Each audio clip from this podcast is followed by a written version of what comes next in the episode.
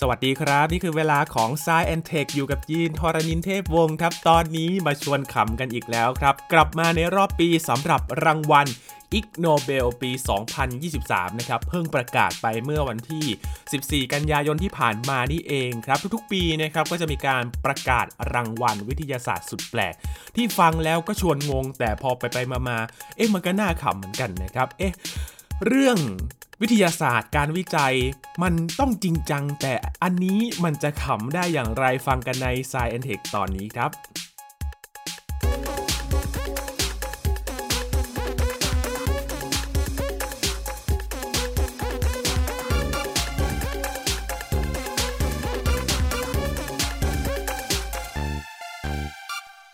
สายเทคติดตามรางวัลนนี้มาทุกปีเลยนะครับนับตั้งแต่มีรายการมา ก็ชวนฟังกันว่ารางวัลวิทยาศาสตร์สุดแปลก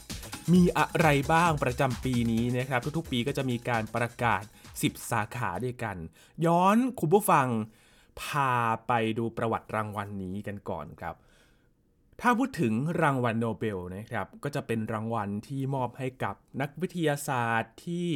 ค้นคว้าวิจัยใช้เวลาศึกษา และก็สร้างข้อมูลที่เป็นประโยชน์ ทั้งวงการวิทยาศาสตร์ วงการวรรณกรรม หรือว่าสาขาสันติภาพ และเศรษฐศาสตร์ก็ตามนะครับ ถ้าในด้านวิทยาศาสตร์เนี่ยก็จะมีสาขาฟิสิกส์สาขาเคมี และก็สาขาการแพทย์นะครับ ที่ตอนนี้ก็กำลังประกาศรางวัลอยู่ทยอยทยอยกันมาครับ หลายๆ คนน่าจะได้เห็นกันแล้วว่ารางวัลโนเบลปีนี้มีอะไรบ้างนะครับ แต่ว่ามันมีอีกรางวัลหนึ่งนะครับ คุณผู้ฟังที่เขามาล้อกันทุกๆปีเลย เริ่มมาตั้งแต่ปี 1991 แล้วนะครับ กว่า 30 ปีแล้วที่มีการประกาศรางวัลนี้ขึ้นมา นั่นก็คือรางวัลอิกโนเบลนั่นเองนะครับอิกโนเบล IG แล้วก็โนเบลเนี่ยแหละครับ คือรู้เลยนะครับว่าตั้งใจมาล้อเลยแหละว่า รางวัลนี้เนี่ย มันคนละขั้วกับรางวัลโนเบลที่เขาจริง ๆ จัง ๆ กันนะ สร้างคุณประโยชน์มากมาย แต่ก็อยากจะบอกคุณผู้ฟังว่าจริง ๆ แล้วงานวิจัยนี้ก็มีประโยชน์เหมือนกันนะครับ แต่อาจจะดูฟังแล้วขำๆนิดนึงอิกโนเบลเนี่ยย่อมาจาก Ig Nobel Nobel Prize นะครับมอบรางวัลให้กับผลงานทางด้านวิทยาศาสตร์ หรือว่างานวิจัยที่มันไม่น่าจะเป็นไปได้ แล้วก็ไม่คิดว่านักวิจัยเขาจะศึกษากันนะครับ อย่างเช่นถ้าย้อนไปเมื่อประมาณ 2-3 ปีก่อนมีรางวัลที่ เขาไปศึกษาให้คนที่มีนิ่วในร่างกายเนี่ยไปนั่งรถไฟเหาะแล้วปรากฏว่านิ่วหลุดออกมาจริง ๆ นะครับเป็นไปได้นะครับ เป็นการทดลองที่ดูแปลกๆ คือคอนเซปต์ของรางวัลนนี้เขาบอกว่าครั้งแรกที่ฟังมันอาจจะงง แต่พอมาฟังอีกทีแล้วมันชวนขำนะครับ และรางวัลที่เขาประกาศกันทุกๆ ปีสำหรับ Ig Nobel เนี่ยก็มีการมอบรางวัลให้ด้วยนะครับ ก็คือ ถ้วยรางวัลที่ต้องไปประกอบเอง คือเขาจะส่งไฟล์ PDF ไปให้กับนักวิทยาศาสตร์ที่ได้รับรางวัล แล้วก็ไปปริ้นแล้วก็ไปประกอบกันเองครับ พร้อมกับเงินรางวัลที่มีมูลค่า 10 ล้านล้านดอลลาร์ซิมบับเวอีกด้วยครับ หลายๆ คนอาจจะฟังแล้ว โอ้โห เยอะมาก 10 ล้านล้านดอลลาร์ซิมบับเวจะบอกก่อนว่าเงินมูลค่าเงินสกุลนี้นะครับ ดอลลาร์ซิมบับเวเนี่ย ไม่มีมูลค่าแล้วนะครับ ก็คือใช้ตัวเลขเยอะๆไว้ก่อน เน้นตัวเลขเยอะๆไว้ก่อน แต่ว่าเงินสกุลเนี่ยต้องสังเกตดูอีกทีนะครับ ก็เป็นรางวัลตลกตลกชวนขำครับ ตามคอนเซปต์นั่นเองว่า มันเป็นการวิจัยที่ไม่น่าเป็นไปได้เลย และทุกๆปีจะมีการประกาศรางวัล 10 สาขานะครับผู้ฟัง ซึ่งหลายๆ คนคงคิดว่า เอ๊ะ ปีนี้สาขานี้จะมีอะไรบ้างนะ จะบอกว่าแต่ละปี 10 สาขาก็ไม่ซ้ำกันครับผู้ฟังครับ เขาอยากจะให้รางวัลสาขาอะไรเขาก็จะบอกมาเลยว่าปีนี้อยากให้สาขานี้ เพราะฉะนั้นเราไม่สามารถลุ้นได้เลยว่าแต่ละปีจะมีรางวัลสาขาอะไรกันบ้าง ที่มันกำหนดไว้ตายตัวนะครับ มาดูปีนี้กันครับ 2023 เพิ่งประกาศไปเมื่อ 14 กันยายนที่ผ่านมา อยากจะเล่าบรรยากาศการประกาศรางวัลที่คุณผู้ฟังสามารถไปชมผ่าน YouTube กันได้นะครับ คือสมชื่อรางวัลอิกโนเบลเลยครับ มีการประกาศรางวัลแต่งตัวแบบโอ้โห แฟนซีมากเลยครับ คุณผู้ฟังมีการสวมหมวกใส่ชุดต่างๆนะครับ แล้วมีกรีนสกรีนเหมือนกับว่านั่งเรืออยู่แล้วก็ประกาศรางวัลนะครับ มีการเล่นดนตรีอะไรต่างๆ มากมาย แล้วก็มีการพูดคุยกับเหล่านักวิทยาศาสตร์นะครับ ก็สามารถไปดูได้คลิปก็ประมาณชั่วโมง 2 ชั่วโมงได้ครับ ไปดูกันว่ามีบรรยากาศการประกาศรางวัล จะบอกว่าแค่ดูภาพไม่ต้องฟังเสียงก็ขำแล้วครับคุณผู้ฟัง เพราะว่าบรรยากาศมันดูตลกจริง ๆ อะ มาเริ่มกันเลยสำหรับรางวัลสาขาแรกครับ มอบให้กับสาขาเคมีและธรณีวิทยาครับ ผู้ชนะในสาขานี้คืองานวิจัยที่เขาไปพยายามหาคำตอบว่าทำไมนักวิทยาศาสตร์เขาชอบเลียหิน โดยเฉพาะนักธรณีวิทยาครับ ทำไมต้องเลียหินนะครับ ที่นักวิจัยเขาได้ไปค้นข้อมูลครับในช่วงศตวรรษที่ 18 เขาพบว่าพฤติกรรมแปลกๆ ที่มาจากนักธรณีวิทยาชาวอิตาลีนะครับเขาใช้ลิ้นเนี่ยแยกแยะชนิดของธาตุในหิน และแม้ปัจจุบันนักธรณีวิทยาเขาก็เลียหินกันอยู่นะครับ แต่ไม่ใช่เพื่อแยกแร่ธาตุแล้ว แต่พวกเขาเลียหินเพื่อต้องการให้ผิวหินเปียกชื้น และสามารถมองเห็นอนุภาคหินได้ชัดเจน เอ๊ะทำไมต้องเลียหินกันนะครับ พาไปดูวิจัยงานชิ้นนี้อย่างเจาะลึกกันครับ สาขานี้เป็นการศึกษาของนักวิจัยจากมหาวิทยาลัยเลสเตอร์ของสหราชอาณาจักรนะครับเขาไปพยายามหาคำตอบในเรื่องนี้ ไปดูชีวิตการทำงานของจิโอวานนีอาร์ดุยโนครับเป็นนักธรณีวิทยาชาวอิตาเลียนในยุคศตวรรษที่ 18 นะครับ คนที่ไปค้นพบเนี่ย ไปหาข้อมูลก็คือดร.ยานซาลาซีวิชครับ เขาไปดูว่านักวิจัยชาวอิตาเลียนคนนี้เนี่ยเขาเป็นผู้ริเริ่มแนวทางปฏิบัติที่งงๆเหมือนกันก็คือ การใช้ลิ้นช่วยชิมรสเพื่อแยกแยะชนิดของแร่ธาตุในหิน แต่อย่างที่บอกไปนะครับ ยุคใหม่ก็มีการใช้ลิ้นเนี่ยไปสัมผัสเหมือนกัน แต่ว่าเหตุผลมันก็จะแตกต่างกันไป ดรยานเนี่ยเขาก็บอกว่าปัจจุบันเนี่ยเราก็ไม่ได้เลียหินเพื่อที่จะไปชิมรสชาติของแร่ธาตุอีกแล้วนะครับแต่ทำให้หินเนี่ยมันเปียกชื้นให้สามารถ มองเห็นอนุภาคในเนื้อหินได้ดีกว่าตอนที่มันแห้งนั่นเองนะครับซึ่งก็เป็นการริมรถที่ก็งงๆเหมือนกันนะครับว่าอยากรู้เหมือนกันแร่ธาตุแต่ละชนิดเนี่ยมันมีรสชาติอย่างไรกันบ้างนะครับ และปัจจุบันนี้เนี่ยที่เขาใช้ลิ้นไปแตะๆเพื่อที่ให้หินมันชุ่มชื้นเนี่ยเขาดูอนุภาคยังไงกันนะครับ นี่ก็คือรางวัล Ig Nobel สาขาเคมีและธรณีวิทยาครับ ต่อไปครับ งานวิจัยสำหรับรางวัลโนเบลเนี่ย มีสาขาวรรณกรรมใช่ไหมครับ Ig Nobel ก็มีสาขาวรรณกรรมในปีนี้เช่นเดียวกันครับคืองานเขียนที่เขาบอกว่าไปศึกษาความรู้สึกของคนที่พูดคำเดิมๆ ซ้ำๆซ้ำๆซ้ำๆแล้วก็ซ้ำอีกครั้งหนึ่ง เพราะอะไรกันทำไมต้องพูดคำซ้ำๆนะครับ ที่นักวิจัยเขาเชื่อว่า ภาวะจาเมวูนะครับ ที่คนหนึ่งเขาจะลืมที่เคยทำประจำเหมือนกับว่า เอ๊ะ เราจะทำอะไรแบบนี้นะครับ เป็นปรากฏการณ์ที่เกี่ยวข้องกับการทำงานของสมอง ส่วนความจำเหมือนเดจาวูเนี่ย ทีมนักวิจัยจึงให้ผู้ร่วมวิจัยทดลองพูดคำเดิมๆซ้ำๆจนกว่าจะรู้สึกว่ามันเออมันแปลกๆละพูดเดิมๆซ้ำๆแบบเดจาวูเลย หรือมีเหตุผลที่จะหยุดก็หยุดไปเลยนะครับผลปรากฏว่าหลังจากที่ผู้ร่วมวิจัยเข้าไปศึกษาลองทดลองพูดคำเดิมๆซ้ำๆสักหนึ่งนาทีหรือว่าครบ 30 ครั้งเนี่ยพวกเขาจะเริ่มตั้งคำถามว่า ฉันพูดไปเพื่ออะไรอะทำไมต้องพูดนาน1นาทีแล้วเนี่ย พูดเดิมๆซ้ำๆ30ครั้งหรือว่า1นาทีแล้วทำไมต้องพูดแบบนี้นะครับ ก็คือศึกษาการพูดคำเดิมๆซ้ำๆนั่นเอง คุณผู้ฟังเมื่อกี้เราพูดถึงภาวะจาเมวูกับเดจาวูใช่ไหมครับ มันจะดูคล้ายๆกันนะครับ แต่ว่าความหมายต่างกัน หรือว่าลักษณะของภาวะนี้ต่างกัน ย้ำกันอีกครั้งหนึ่งครับจาเมวู ก็คือคนที่มักจะลืมสิ่งที่เคยทำเป็นประจำเอ๊ว่าปกติเราต้องทำอะไรไปชั่วขณะนะครับ ส่วนเดจาวูหลายๆคนอาจจะแวบขึ้นมาเฮ้ยเหมือนเคยทำสิ่งนี้แล้วนี่เหมือนเคยอยู่ในสถานที่นี้แล้วนะครับก็เป็นเรื่องที่ถูกได้รับรางวัลสาขาวรรณกรรม หลายๆ คนอาจจะงงว่าเอ๊ะมันเกี่ยวกับสาขาวรรณกรรมยังไงนะครับ ปกติวรรณกรรมเนี่ยก็จะต้องมีสัมบัติสำนวนภาษาที่โอ้โหหรูหราหรือว่าลึกซึ้งนะครับ แต่อันนี้ อืม ฟังแล้วก็ขำจริง ๆ ครับ มาที่สาขาต่อไปครับ สาขาสาธารณสุขนะครับ เรื่องสุขภาพนี้เป็นเรื่องสำคัญสำหรับเรามากๆเลยนะครับ โดยเฉพาะเรื่องของการขับถ่าย ถ้าขับถ่ายผิดปกติแล้วก็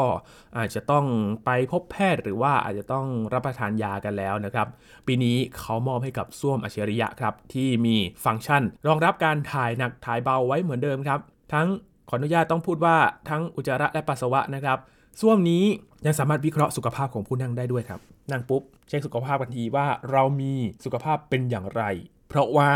เขามีอุปกรณ์ทางวิทยาศาสตร์ติดตั้งอยู่ในส้วมตัวนี้นะครับ ทั้งแผ่นวิเคราะห์ปัสสาวะ แล้วก็ระบบเซ็นเซอร์ที่ช่วยวิเคราะห์สุขภาพของรูทวารของเราว่าแข็งแรงดีไหมนะครับคุณผู้ฟังคิดว่ารางวัลนนี้มาจากประเทศอะไรครับ นักวิทยาศาสตร์จากประเทศไหนเขาได้รับรางวัล ปรากฏว่าเป็นสาขาของนักวิทยาศาสตร์ ชาวเกาหลีใต้ครับเขาไปคิดค้นเรื่องนี้กันนะครับ ว่าส้วมอัจฉริยะนี้จะช่วยตรวจสุขภาพอะไรของเราได้บ้างนะครับ นี่ก็เป็นผลงานหลายๆ คนอาจจะคิดว่าญี่ปุ่นนะครับเพราะว่าสุขภัณฑ์ของญี่ปุ่นเนี่ยก็มีระบบอิเล็กทรอนิกส์นะครับ กดปุ่มแบบไม่ต้องฉีดน้ำเลย กดปุ่มสั่งการต่างๆ ได้นะครับ แต่อันนี้เป็นงานวิจัยของชาวเกาหลีใต้ครับอะเรามาดูอีก 7 รางวัลที่เหลือกันนะครับ ว่ามีอะไรกันบ้าง ลองมาดูสาขานี้ครับสาขาฟิสิกส์เราอาจจะนึกถึงการคิดค้นการทดลองที่เกี่ยวข้องกับแรงเกี่ยวกับพลังงานนะครับที่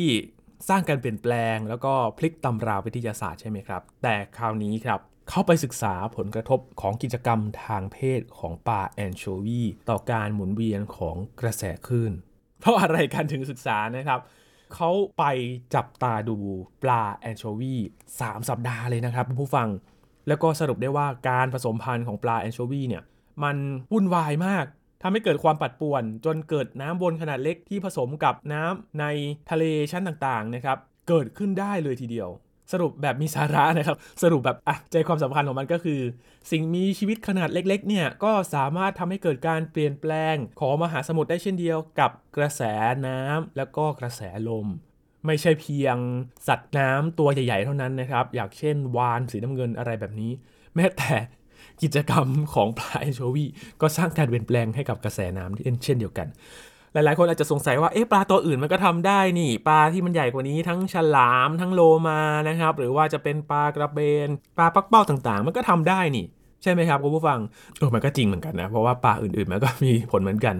ก็น่าจะสรุปได้ว่าภาพรวมๆสิ่งมีชีวิตที่อยู่ในน้ำอาจจะทำให้เกิดการเปลี่ยนแปลงได้เช่นเดียวกันนะครับนี่นี่เขาก็ไปดูว่าเอ๊ะมันถึงขั้นต้องไปศึกษาขนาดนี้เลยเหรอ มีแรงของกระแสน้ำแบบนี้นะครับ มาดูสาขาจิตวิทยากันบ้างครับคุณผู้ฟังครับเขาไปศึกษาว่าคนหนึ่งคนเนี่ยมันมีผลต่อคนอีกคนมากน้อยแค่ไหน ถ้าสมมติว่าเรามองไปทางนี้ทางซ้ายหันไปทางซ้ายปุ๊บมันจะมีใครทำตามเราบ้างครับ หรือว่าเราผ่านไปดูป้ายหน้าจอทีวีในห้างสรรพสินค้า จะมีใครหยุดดูเหมือนกับเราบ้างครับ ก็เลยไปดูว่า ถ้าเราเหงยหน้ามองอะไรสักอย่างกลางถนน จะมีใครกี่คนทำตามกันบ้างครับ อันนี้เขาไปจับตามองคนเดินเท้าจำนวนเกือบ 1,400 คนเลยนะครับ 1,425 คน แล้วก็พบว่าการที่จะทำให้คนนั้นหยุดมองบนถนนเนี่ย แล้วก็ขึ้นมองบนฟ้าได้ ขึ้นอยู่กับจำนวนคนที่หยุดมองครับ เอาง่ายๆ ไทยมุงครับผมผู้ฟัง ถ้าเห็นคนมุงเท่าไหร่เราก็จะสงสัยว่ามุงอะไรกันมุงอะไรกันโอ้อันนี้น่าสนใจนะครับ เป็นจิตวิทยาอย่างหนึ่งเลยเหมือนกันว่า ถ้าสมมุติว่า เราไปลุมอะไรกันเขาก็คงสงสัยแล้วว่าคนพวกนี้ทำอะไรกันเขาก็อยากดูเหมือนกัน ก็จะเป็นไถมุงเหมือนกันนะครับ ปรากฏว่าเขาไปศึกษาถ้าคนหนึ่งคนเนี่ยหยุดมองแค่คนเดียวก็จะมี 4%ครับที่มองตาม แต่ถ้าคนมองเพิ่มขึ้นเป็น 15 คน เริ่มเป็นกลุ่มแล้วนะครับ การที่จะมีคนทำตามเนี่ยมีมากถึง 40%ที่จะให้ความสนใจ ก็เป็นข้อสรุปที่มาจากนักไต่ลวดข้ามตึกครับ ที่เขาไปดูข้างถนน แล้วก็นำมาใช้นะครับโอ้โหนักไต่ลวดข้ามตึกนี้ แค่คนเดียวก็มองแล้วครับ ว่าเขาทำอะไรอยู่บนฟ้านะครับเออนี่ก็เป็นงานวิจัยเชิงจิตวิทยาที่น่าสนใจ แล้วก็เข้ากับสาขานี้จริง ๆ ครับคุณผู้ฟัง พามาดูอีกสาขาหนึ่งครับ สาขาการสื่อสารครับ พูดถึงการสื่อสารเราก็ต้องสื่อสารให้รู้เรื่องใช่ไหมครับ ถ้าเราพูดกับหลังล่ะ จะเกิดอะไรขึ้นครับ ผู้ชนะรางวัลสาขาการสื่อสารในปีนี้ครับ คือทีมนักวิจัยที่เขาไปศึกษาความเปลี่ยนแปลงทางจิตใจของคนที่สื่อสารกลับหลัง อย่างเช่น ฉันกินข้าวก็จะเป็นข้าวกินฉัน หรือว่าเขายกตัวอย่างครับ long leave tango แต่เขาไม่ใช่สลับคำว่า Tango Live Long นะครับเขาเอาตัวอักษรสลับกันจริง ๆ ครับ เหมือนเราส่องกระจก เราเขียนคำว่าสวัสดีแล้วก็ส่องกระจกไปแล้วก็จะเห็นอีกด้านหนึ่งใช่ไหมครับ จะมีดอเด็กสระอีอยู่ข้างหน้าก่อน แบบนั้นเลยครับ ซึ่งมันมีอยู่จริงที่เมืองลาลากูนาที่ประเทศสเปนครับนักวิจัยพบว่าสมองของคนที่สื่อสารกลับหลังจะมี skill การเรียงลำดับคำแบบพิเศษ และมีโครงสร้างสมองส่วนหลังและข้างไม่เหมือนกับคนทั่วไป และมักจะมีเครือข่ายการทำงานของสมองที่ใหญ่เป็นพิเศษด้วย และยังได้ผลสรุปนะครับว่าสมองของมนุษย์เนี่ยยังสามารถพัฒนาทักษะเฉพาะด้านได้อีกหลากหลายครับ มากมายที่จะรองรับการสื่อสารได้ในชีวิตประจำวันโอ้โห แต่พูดถึงว่าอย่างบางคนเขาจะเขียนตัวหนังสือกลับหลังนะครับคุณผู้ฟังคือมันต้องตั้งใจแล้วก็ดูทิศทางดีๆ ว่าทิศทางที่เราเขียนนั้นเนี่ยมันจะทำให้คนสื่อสารรู้เรื่องไหม หรือว่าเขียนตัวหนังสือกลับหัวนะครับโอ้โห ดูซับซ้อนเหมือนกัน แสดงว่าระบบทำงานในสมองก็มีความน่าสนใจนะครับ ถึงจะสามารถแยกแยะสิ่งที่เราเขียนได้นั่นเอง มาดูรางวัลสาขาการศึกษากันบ้างครับคุณผู้ฟัง สาขาการศึกษานี้เขาไปดูเรื่องของความน่าเบื่อของการเรียนครับ ใครเข้าห้องเรียนแล้วรู้สึกเบื่อเบื่อเพราะอะไรกันบ้างครับ หลายๆ คนคงคิดว่า เพราะว่าการบรรยายมันดูน่าเบื่อไม่มีอะไรน่าตื่นเต้นนะครับเขาไปดูว่าความน่าเบื่อของผู้สอนเนี่ยมันส่งผลต่อความเบื่อของนักเรียนมากน้อยแค่ไหน ก็ได้รับรางวัลนี้ไปครองเลยครับเขาบอกว่า ผู้สอนที่น่าเบื่อเนี่ยส่งผลให้นักเรียนเขาไม่มีแรงจูงใจในการเรียน ใครเป็นนักเรียนใครเคยเรียนยกมือขึ้นเห็นด้วยไหมครับ ยิ่งแปลว่ายิ่งสอนแบบเบื่อเบื่อนักเรียนยิ่งไม่อยากเรียนนั่นเอง ใครเห็นด้วยกับงานวิจัยนี้ยกมือขึ้นครับ ตอนนี้อาจจะไม่เห็นว่าใครยกมือบ้างนะครับ แต่เรื่องนี้ก็เป็นเรื่องที่ถกเถียงกันมาอยู่แล้วว่า วิธีการสอนเนี่ยควรจะหาวิธีที่จูงใจนักเรียนให้อยากเรียนมากที่สุดใช่ไหมครับ อยากเรียนให้สนุก อยากดูตื่นตาตื่นใจระหว่างเรียนที่เราจะได้ความรู้แล้วก็ความสนุกด้วยบางทีได้วิธีคิดที่แปลกใหม่มากกว่าการอ่านตัวหนังสือเยอะๆบนหน้าจอ หรือว่าต้องจดตัวหนังสือเยอะๆบนกระดานนะครับ นี่ก็เป็นผลการศึกษาด้านการศึกษาที่เขาดูเรื่องนี้กันนะครับ ก็น่าสนใจเลยทีเดียวหลาย ๆ คนน่าจะชวนถกเถียงกันได้นะครับว่ามันจริงหรือไม่วิธีการสอนน่าเบื่อทำให้เรารู้สึกเบื่อตาม มาดูสาขาการแพทย์กันบ้างครับคุณผู้ฟังครับเขาไปศึกษาเรื่องของขนจมูกในรูจมูกสองข้างของมนุษย์เนี่ยมีจำนวนเท่าไหร่กัน เอ๊ะเพราะอะไรกันถึงจะต้องศึกษาเรื่องนี้นะครับ แล้วก็การไปวิจัยเนี่ยก็ไม่ธรรมดาครับเขาไปศึกษาจากร่างผู้เสียชีวิตมาดูเลย ก็คือนำศพเนี่ยมาดูมาเรียกว่าชนะสูตรเลยก็ว่าได้นะครับ เขามาดูจากผู้เสียชีวิตทั้งชายและหญิงจำนวน 20 คนด้วยกัน แล้วก็พบว่าโดยเฉลี่ยคนทั่วไปเนี่ยมีขนจมูกข้างซ้าย 120 เส้น และข้างขวา 112 เส้น และเขายังพบว่าเรื่องเพศเนี่ยไม่ได้มีปัจจัยหลักที่เกี่ยวข้องกับขนจมูกครับ แต่คนที่มีประวัติป่วยด้วยโรคมะเร็ง มะเร็งปอด มะเร็งลำไส้ มะเร็งเต้านมเนี่ยมักจะมีขนจมูกน้อยกว่าคนทั่วไป แล้วก็ชวนให้นักวิจัยศึกษาต่อไปด้วยว่า มันมีความสัมพันธ์อะไรหรือเปล่าระหว่างโรคมะเร็ง และจำนวนขนจมูกนะครับโหศึกษาแบบลึกซึ้งมากเลยนะครับ จริง ๆ ขนจมูกเนี่ยก็มีความสำคัญสำหรับร่างกายเราเหมือนกันนะครับ ช่วยกรองฝุ่น ช่วยคัดกรองสิ่งที่เป็นละอองเล็ก ๆ ดักจับอะไรต่างๆ แบบนี้ แล้วถ้ามีความผิดปกติทางร่างกาย หรือว่ามีโรคต่างๆเนี่ยจะส่งผลทำให้ขนจมูกมันน้อยลง แล้วจะมีผลต่อการคัดกรองสิ่งที่เป็นละอองสิ่งสกปรกเนี่ยเข้าไปหรือเปล่านะครับโหแต่ดูลึกซึ้งแล้วก็ดูเจาะลึกมากเลยนะครับ ต้องไปชันสูตรกันเลยว่าขนจมูกแต่ละข้างเนี่ยมันมีกี่ข้างกันบ้างนับกันเลยนะครับ ต่อไปครับสาขาวิศวกรรมเครื่องกลทำไมเราต้องสร้างหุ่นยนต์ขึ้นมา ในยุคนี้เนี่ยมีหุ่นยนต์มาเยอะแยะมากมายเลยนะครับ ใช้ประโยชน์ต่างๆ แม้แต่ร้านอาหารตอนนี้เนี่ยก็มีหุ่นยนต์เสิร์ฟกันแล้ว หรือว่าหุ่นยนต์ที่ช่วยให้บริการ ทุกอย่างเริ่มที่จะมีหุ่นยนต์มาช่วยขับเคลื่อนการทำงานของเรา ลดเรื่องของการจ้างแรงงาน แล้วก็สร้างความสะดวกสบายให้กับทั้งผู้ให้บริการแล้วก็ผู้ใช้บริการนะครับ นี่เป็นคำถามตั้งต้นครับ ของทีมนักวิจัยที่เขาไปนำแมงมุมที่เขาตายแล้วเนี่ยมาดัดแปลงเป็นหุ่นยนต์ มาช่วยหยิบจับสิ่งของที่สามารถยกของหนักกว่าตัวมันได้ถึง 1.3 เท่าด้วยกัน และทำไมต้องใช้แมงมุมล่ะ เขาบอกว่าเพราะว่าขาของพวกมันเนี่ยมีการทำงานที่ไม่ค่อยซับซ้อนมากนักนะครับ นึกถึงหุ่นยนต์แมงมุมนะฮะ ถ้าคอเกมก็จะนึกถึงเกมยูริหรือว่าเลดเออร์นะครับจะมีหุ่นยนต์ที่เป็นแมงมุมนั่นเอง รู้เลยนะครับว่าเป็นเด็กเล่นเกมนี้มาก่อนนะฮะ คือกลไกของขามันเนี่ยก็จะมีการแค่หุบเข้าด้านในคล้ายกับอุปกรณ์จับทั่วไป นึกถึงตู้ขี้ตุ๊กตาก็ได้ครับคุณผู้ฟังครับ มันจะมีขาคีบแบบนั้นนะครับ ทีมนักวิจัยเขาก็เลยนำกลไกนี้เนี่ยมาใช้ แล้วเขาบอกว่าแนวคิดนี้เนี่ยน่าจะช่วยลดขยะอิเล็กทรอนิกส์ แล้วก็นำไปประยุกต์ใช้พัฒนาต่อในสายของสาขาnecrobotics ที่แปลว่าหุ่นยนต์ซากศพได้ด้วยนะครับ เอ๊ะหรือว่าเขาจะเอาสัตว์สตัฟฟ์มาทำเป็นหุ่นยนต์ต่ออันนี้ก็ไม่แน่ใจเหมือนกันนะครับเขาโปรยมาได้แบบนี้นะครับบอกว่าเป็นหุ่นยนต์ที่มาจากซากสิ่งมีชีวิตหรือว่าซากอะไรต่างๆ ที่มาทำได้ เอก็หัวเราะอีกแล้วนะครับ ฟังแล้วงงๆแต่ก็หัวเราะตามนะครับ ตามคอนเซปต์ของรางวัลอิกโนเบลปิดท้ายครับสำหรับสาขาที่ 10 ที่ได้รับรางวัลในครั้งนี้ปี 2023 นะครับ รางวัลสาขาโภชนาการครับ พูดถึงความเค็ม ทางด้านองค์กรสาธารณสุข หรือว่าองค์การอนามัยโลก WHO เนี่ยเขาก็แนะนำว่าเราควรจะรับประทานเกลือไม่เกิน 5 กรัมต่อวันนะครับ แต่กินทีไรโดยเฉพาะคนไทยครับมักจะต้องปรุงหรือว่าเติมน้ำปลาบ้าง หรือว่าเติมเพื่อสร้างความอร่อยให้กับเรานะครับ สร้างรสชาติที่เราก็กินได้นะ หลายๆ คนบอกว่าแม่ทำกับข้าว แล้วมารู้สึกเค็มไป แม่ก็บอกว่ากินกับข้าวสิจะได้ไม่เค็ม หลายๆ คนเป็นไหมครับว่า เอ๊แม่บอกว่าให้กินกับข้าวเออมันก็จริงนะ มีทีมนักวิจัยครับที่ญี่ปุ่น แต่เรื่องนี้น่าจะคุ้นๆ แล้วก็ได้ยินข่าวกันมาแล้วนะครับ มหาวิทยาลัยเมจินักวิจัยเขาคิดค้นตะเกียบไฟฟ้าลดเกลือ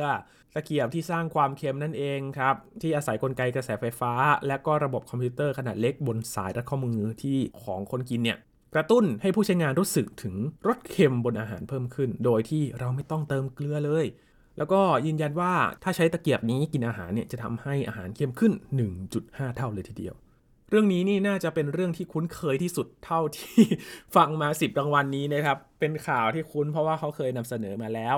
แต่ได้รับรางวัลอินโดเบลด้วยนะครับ ขอยินดีกับนักวิทยาศาสตร์ชาวญี่ปุ่นด้วยนะครับ ที่ได้รับรางวัลนนี้ เพราะว่าถ้าย้อนไปเนี่ยอาหารญี่ปุ่นเป็นอาหารที่มีรสชาติ ค่อนข้างเค็มนะครับ อย่างเช่นใช้โชยุหรือว่ามีอะไรต่างๆ ที่มีส่วนผสมของเกลือนะครับ อาจจะไม่ได้มีเค็มมาก แต่ก็จะมีอาหารบางชนิดนะครับที่มีรสเค็มทีนี้เขาก็แก้ปัญหาด้วยการใช้ตะเกียบนี้สิ แล้วจะช่วยเพิ่มความเค็มโดยไม่ต้องเติมเกลือเลย นี่ก็ได้รับรางวัลไปนะครับ ถ้ามาดูรางวัลนนี้กันอีกครั้งหนึ่งนะครับ งานวิจัยที่ญี่ปุ่น มหาวิทยาลัยเมจิ ก็คือผลงานของ 2 นักวิทยาศาสตร์คนนี้ครับ ดรโฮเมะมิยาชิตะ แล้วก็ร่วมกับมหาวิทยาลัยโตเกียวนะครับ โดยอาจารย์ฮิโรมินากามุระ ทั้งประดิษฐ์ตะเกียบ แล้วก็หลอดดูดอัจฉริยะที่ใช้ไฟฟ้ากระตุ้นลิ้น ให้เปลี่ยนรสชาติของอาหารให้เค็มขึ้นได้เดี๋ยวก่อนนะครับ หลอดจะเพิ่มความเค็มได้ยังไง เราจะต้องดูดเครื่องดื่มอะไรที่มีรสเค็มนะครับ อันนี้น่าสนใจเหมือนกันนะครับ ซึ่งทั้งสองคนก็ได้รับรางวัลนี้ไปนะครับ ดรนากาบุระบอกว่า ถ้าใช้อุปกรณ์นี้ก็จะช่วยให้คนเราสามารถรับรู้รสชาติอาหารได้ตามใจชอบแล้วครับ รวมทั้งเปลี่ยนกลับคืนให้เป็นรสชาติดั้งเดิมได้ทันที โดยที่ไม่ต้องเติมเครื่องปรุงเลย หรือว่าจะปรับแก้รสชาติด้วยการปรุงอาหารที่เราจะต้องอเติมน้ำตาลหน่อย เติมพริกหน่อย เติมน้ำส้ม สายชูที่ใส่พริกไปสักหน่อยน้ำพริกน้ำปลาหน่อยหลาย ๆ คนนี่ชอบแบบไม่ทันได้ชิมเลย ปรุงก่อนชิมนะครับบางทีเขาบอกให้ชิมก่อนปรุงอันนี้ปรุงก่อนชิมนะครับตะเกียบนี้น่าจะช่วยได้ ตอนนี้ก็เริ่มที่จะเห็นมาในตลาดแล้วนะครับ แต่ยังไม่ถึงไทยก็อาจจะต้องรอกันอีกสักพักหนึ่งว่าใครจะนำเข้ามาบ้างนะครับ แต่ว่าญี่ปุ่นเนี่ยก็เริ่มมีจำหน่ายกันแล้ว ก็เป็นรางวัลที่มอบให้กับสาขาโภชนาการไปครองนะครับ มาดูเบื้องลึกเบื้องหลังของการวิจัยกันบ้างนะครับ ซึ่งอย่างที่ยินบอกไปช่วงต้นรายการบอกว่า ช่วงที่มีการนำเสนอการประกาศรางวัลเนี่ยก็จะไปพูดคุยกับนักวิทยาศาสตร์นะครับที่วิดีโอคอลกันแหละ ไม่ได้มาถึงสถานที่จริงนะครับ แต่ละสาขาก็มาพูดถึงเบื้องหลังการทำวิจัยนะครับ ด้านสาขาฟิสิกส์เนี่ยดรเบียโตเฟอร์นันเดสคาสโตรจากมหาวิทยาลัยเซาท์แฮมป์ตันของ UK นะครับสหราชอาณาจักร เข้าไปศึกษาพฤติกรรมทางเพศของปลาแอนโชวีนะครับ ปลาแอนโชวีหรือว่าปลากระตักนั่นเองนะครับ นี่คือชื่อภาษาไทย ขณะที่วางไข่ยามค่ำคืน นอกชายฝั่งภูมิภาคกาลิเซียของสเปนครับดรคลาสโตรบอกว่าการผสมพันธุ์ของฝูงปลาเนี่ยมันสร้างความปั่นป่วนมาก คือหลายๆ คนอาจจะคิดว่าเอ๊ปลาตัวเล็กนิดเดียวเนี่ยมันจะส่งผลได้อย่างไรปลาตัวเล็กแต่ว่าเป็นฝูงเลยครับคุณผู้ฟังครับ ถ้านึกถึงสารคดีใต้ทะเลที่เราคุ้นเคยกันนะครับ ก็จะเห็นฝูงปลาที่มากันเป็นฝูงเลยครับ อเข้าใจแล้วใช่ไหมครับว่าทำไมมันถึงสร้างการเปลี่ยนแปลง หรือว่ามีการเกิดกระแสน้ำวนได้ในน้ำชั้นต่างๆ ของมหาสมุทรนะครับ น่าจะเป็นคำตอบได้แล้วครับว่า ปลาทั้งฝูงมันทำให้เกิดการเปลี่ยนแปลงได้นั่นเองนะครับ หรือรางวัลในด้านของการวิจัยด้านเคมีและธรณีวิทยา ดรยานสลาชิวิสเนี่ยครับที่เขาบอกว่าเขาต้องการจะเลียหิน เพื่อดูเนื้อหินข้างในว่ามันเป็นอย่างไรบ้างนะครับในปัจจุบันแต่ในอดีตเนี่ยเขาดูเพื่อแยกแยะแร่ธาตุซึ่งมันเป็นเหตุผลที่แตกต่างกันนะ เมื่อก่อนเนี่ยเขาศึกษาอะไรกันทำไมต้องไปชิมแร่ธาตุขนาดนั้นด้วยนะครับ รสชาติแต่ละแร่เนี่ยมันจะเป็นอย่างไรกันบ้าง นี่ก็คือ การศึกษาเบื้องลึกเบื้องหลังของงานชิ้นนี้นะครับ ในด้านของเคมีแล้วก็ธรณีวิทยา ทั้งหมดนี้ก็เป็น 10 สาขาในปีนี้นะครับ ต้องบอกว่าปีนี้เพราะว่าแต่ละปีเนี่ยสาขาต่างๆ มันไม่เหมือนกันเลยแล้วครับ ปีหน้าจะมาลุ้นกันอีกครั้งหนึ่งครับว่า 2024 นั้นจะมีสาขาอะไรที่ถูกประกาศออกมาบ้างนะครับยินนึกถึงปีหนึ่งที่มีการศึกษาการจับลูกบิดประตูที่จะช่วยทุ่นแรงได้มากที่สุด หรือว่าการนั่งรถไฟหาะก็ยังตราตึงกันอยู่นี่ ในใจยีนเลยนะครับ เพราะว่าโหศึกษานิ่วด้วยการนั่งรถไฟเหาะแล้วมันก็มีผลจริง ๆ โอ้โห ก็เป็นความลึกซึ้งของการศึกษานะครับ ซึ่งจะบอกว่าเนื้อหาต่างๆเนี่ยไม่ธรรมดาเลยนะครับคุณผู้ฟังเพราะว่าเขามีการศึกษางานวิจัยชิ้นเก่าๆ เพื่อที่จะมาดูอีกทีว่าเขาศึกษาไปเพื่ออะไรกันด้วยนั่นเองครับ ทั้งหมดนี้คือ Science Tech ในวันนี้ครับที่เรามาฝากกันสำหรับรางวัล Ig Nobel สาขาต่างๆ ในปี 2023 นี้นะครับคุณผู้ฟังติดตามรายการของเรากันได้ที่ www.thaipbspodcast.com ครับรวมถึงพอดแคสต์ช่องทางต่างๆ ที่คุณกำลังรับฟังเราอยู่นำอัปเดตเรื่องวิทยาศาสตร์ เทคโนโลยี และนวัตกรรมกับเราได้ที่นี่ทุกที่ทุกเวลากับไทย PBS Podcast กับช่วงนี้ ยีนทรณินเทพวงศ์ต้องลาไปก่อนแล้วนะครับ ขอบพระคุณสำหรับการติดตามรับฟังครับ สวัสดีครับ